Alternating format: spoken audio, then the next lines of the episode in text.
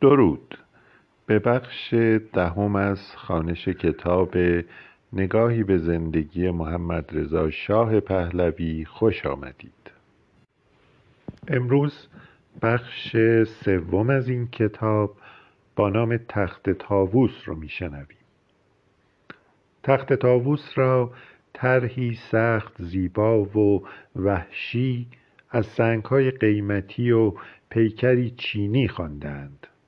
میگویند در آن بیش از 26,000 قطعه جواهر که اغلب هم به عنوان غنیمت جنگی از هندوستان به ایران آورده شده بود به کار رفته است. تخت طاووس اصلی که از شاهکارهای هنری هندوستان به شمار می رفت خود جزء غنایم جنگی نادر شاه بود. زمانی شاه جهان مغولی که تاج محل را هم بنا کرده بود بر آن تکیه می‌زد، اما به قول دکتر محمد معین از زمان زندیه به بعد دیگر نشانی از این اثر هنری شگفت باقی نماند. برخی ادعا کردند که آقا محمد خان جواهراتش را جدا کرد و تک تک به فروش رساند.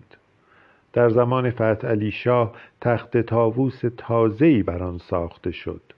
انواع یاقوت و زمرد، گاه به رنگ‌های قرمز و سبز و آبی و کبود و گاه با تلألوی بی‌بدیل را در گوشه و کنار آن نشاندند.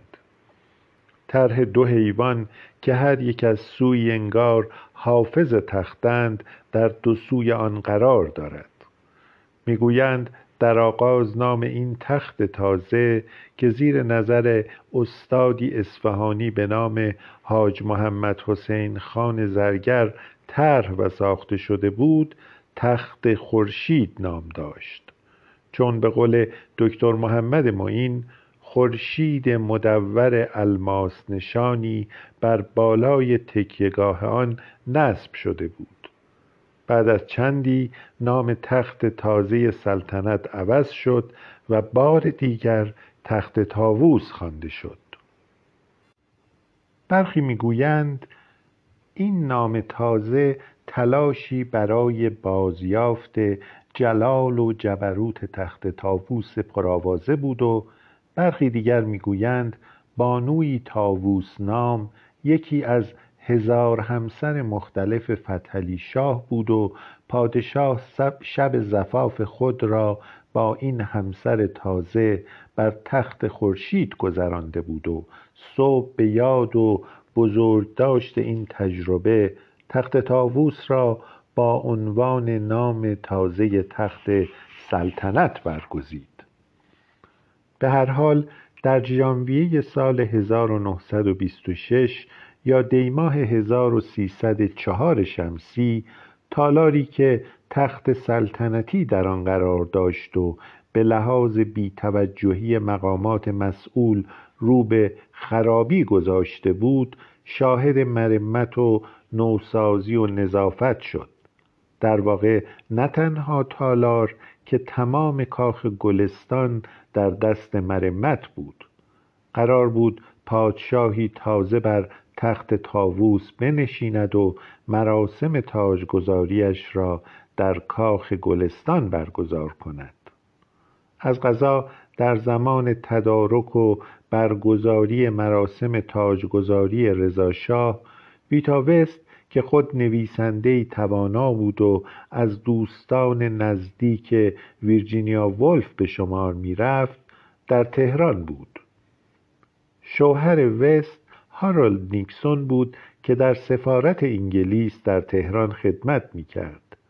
روایت وست از برخی جنبه‌های پشت پرده برنامه‌ریزی مراسم تاجگذاری و نیز شرح سخت تیزبین او از خود مراسم ابعاد گوناگون و جالبی از ماجرا را روشن می‌کند. در واقع به لحاظ سوابق اشرافی و فرهنگی وست طولی نکشید که خود او هم درگیر جنبه‌هایی از کار طراحی مراسم شد. در هر حال محمد رضا که در آن زمان 6 ساله بود و در این مراسم رسما ولیعهد شد و طبعاً در بخش‌های مهمی از این جشن نقشی مهم به عهده داشت. هنگام سفرش به ایران، وست مجذوب حاله افسانه‌ای و اساطیری ایران بود. در سفرنامه‌اش اینجا و آنجا نشانه‌های این دلبستگی را سراغ می‌توان گرفت. بارها از عظمت ایران و زیبایی بی‌بدیل طبیعتش می‌گوید. او که از عراق پس از دیدار دوستش گرترود بل به ایران سفر می‌کرد، می‌گفت حتی بدون مرز هم لحظه ورود به ایران را به لحاظ یگانگی زیبایی طبیعتش تشخیص میتوان داد. با این حال تهران به گمانش شهری کثیف با جاده‌هایی بد بود. میگفت اینجا و آنجا انبوهی آشغال تلمبار بود.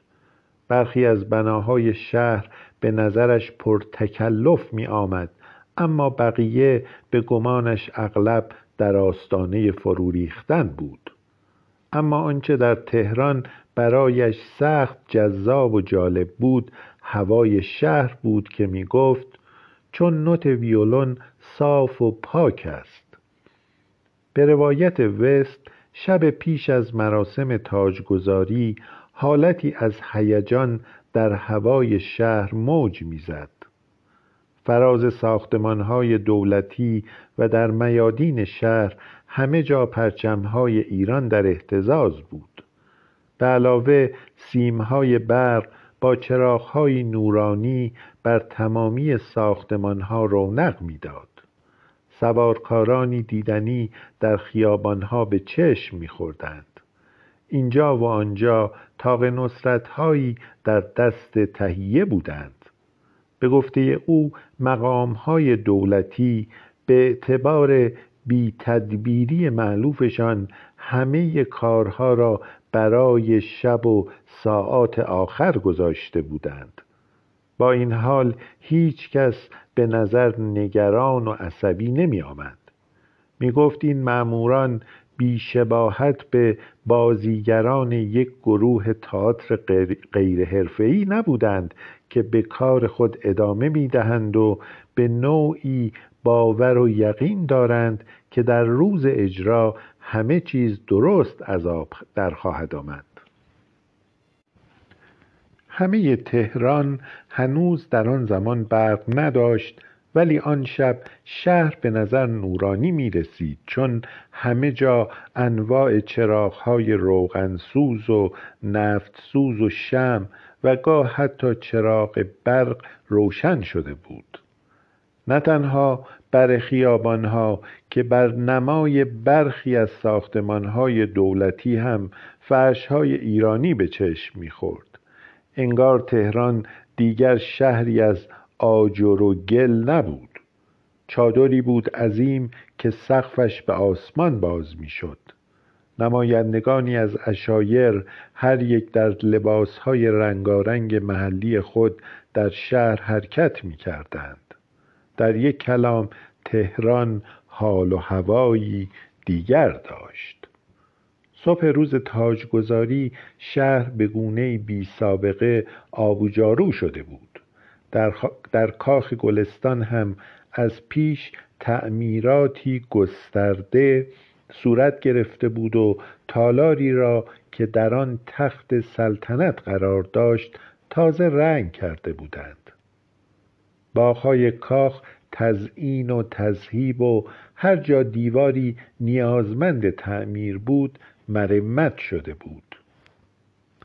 گرچه برخلاف جشن‌های 2500 سال سلطنت که رنگ و حالتی فرنگی داشت، مراسم تاجگذاری رضا شاه یکسره ایرانی بود.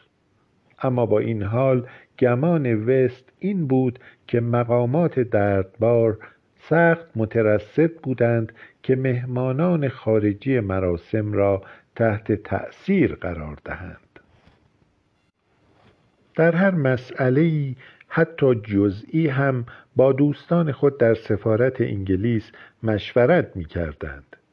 این مقامات از سفارت انگلیس نسخه‌ای از دستورالعمل مراسم تاجگذاری اعلیحضرت جورج چهارم در کلیسای وست مینستر را خواستند. سفارت هم نسخه را در اختیار ایرانیان قرار داد، ولی زبان این دستورالعمل مالامال واژه‌ها و اصطلاحات رسمی درباری بود و برای مقامات ایرانی مشکل ایجاد کرده بود.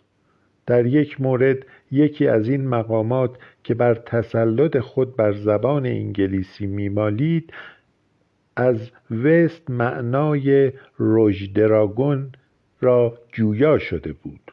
گمانش این بود که به نوعی حیوان اشاره دارد. در واقع این واژه یکی از القاب رسمی اشرافیت انگلیسی بود. در روزهای قبل از مراسم تاجگذاری، دولت انگلیس در فکر یافتن هدیه‌ای مناسب برای رضا شاه بود. می‌خواستند حتماً هدیه‌ای ارزان‌تر از آنچه به احمد شاه داده بودند تهیه نکنند. می‌دانستند که هدیه‌شان به احمد شاه 2 گلدان آب نقره به قیمت 210 پوند استرلینگ بوده است. فکر اولشان این بود که زین ظریفی را که در اختیار وزارت امور خارجه بود و برای سلطان عثمانی تهیه شده بود ولی هرگز به او تقدیم نشده بود به رضا شاه بدهند، ولی به این نتیجه رسیدند که این هدیه ناچیز است و رضا شاه را به خشم خواهد آورد. بالاخره 2 فنجان آب نقره به قیمت 200 پوند استرلینگ برای این کار تدارک دیده شد. یکی از معتبرترین شرکت‌های نقره‌کاری انگلیس، معروف به مسترس، برای طرح و تهیه فنجان‌ها برگزیده شد. تنها چند روز مانده به مراسم تاجگذاری فنجان‌ها بالاخره آماده شد. قرار بود مراسم رأس ساعت 2 بعد از ظهر آغاز شود. در آن ساعت رضا شاه میبایست منزل مسکونی خود را به قصد مجلس ترک میکرد. مراسم تحلیف را در مجلس انجام میداد و سپس برای مراسم تاجگذاری و مهمانی راهی کاخ گلستان میشد.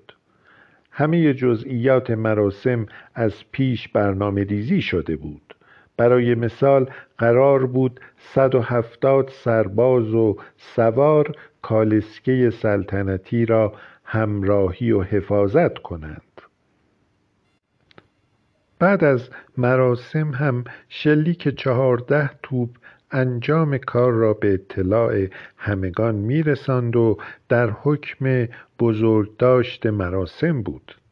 به علاوه قرار بود هیئتی 24 نفره متشکل از بالاترین مقامات کشوری و لشکری از جمله نخست وزیر وقت ولیعهد را در هنگام ورودش به تالار تاجگذاری همراهی کنند. ولی به رغم این سنت در روز مراسم تاجگذاری همه چیز دیرتر از موعد مقرر شروع شد. برای مثال ساعت 3:30 هنوز رضا شاه به تالار تاجگذاری نرسیده بود و بیش از نیم ساعت تأخیر داشت. تالار در آن لحظه پر از میهمانان داخلی و خارجی بود.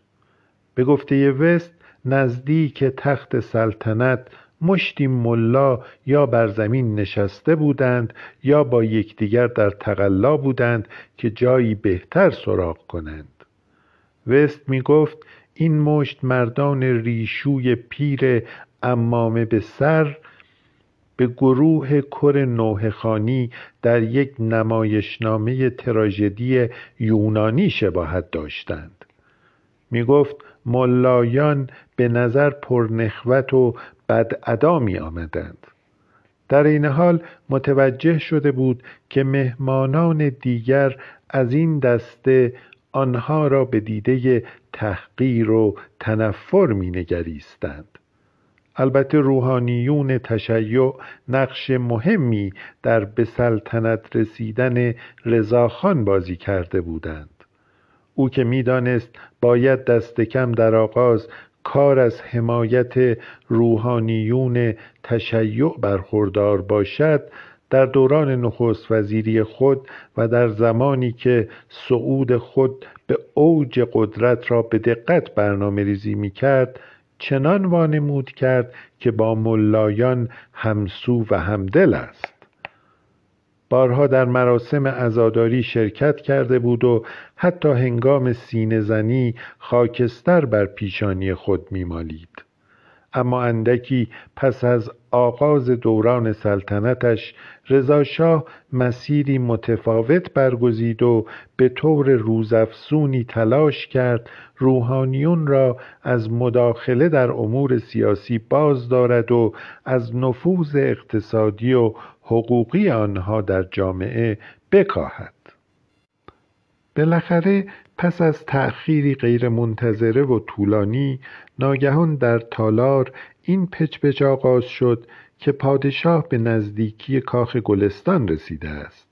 حتی وست که در اساس با هر گونه مراسم تاجگذاری مخالف بود و همه را نوعی مناسک کودکانه و حتی ابلهانه می‌دانست، از آن داشت که در آن لحظه او نیز چون دیگر مهمانان سر کشید تا مراسم را و رضا شاه و ولیعهد را به چشم ببیند. بعد از لحظاتی انتظار، ناگهان جنب و جوشی در تالار احساس شد. یکی از درها باز شد و محمد رضای 6 ساله و به دنبالش گروهی از مقامات عالی رتبه مملکتی از جمله نخست وزیر وقت وارد تالار شدند. هر یک از این گروه یکی از اسباب و ادوات لازم برای تاجگذاری را با خود حمل می کرد. 3 تاج مختلف، 3 شمشیر مرصع که هر یک در گذشته به پادشاهی تعلق داشت و تیر و کمانی جواهر نشان و مرصع به چند قطعه بریلیان از جمله اسبابی بودند که اعضای هیئت همراه ولیعهد با خود حمل می کردند. یکی از شمشیرها از آن نادر شاه بود که به گمان رضا شاه از قهرمانان بزرگ تاریخ ایران بود. انگار هرچه سلاطین قاجار بیشتر از نادر شاه نفرت داشتند، رضا شاه او را به عنوان نماد ایرانی قدرتمند بسیار قدر می‌دانست و ارج می‌گذاشت.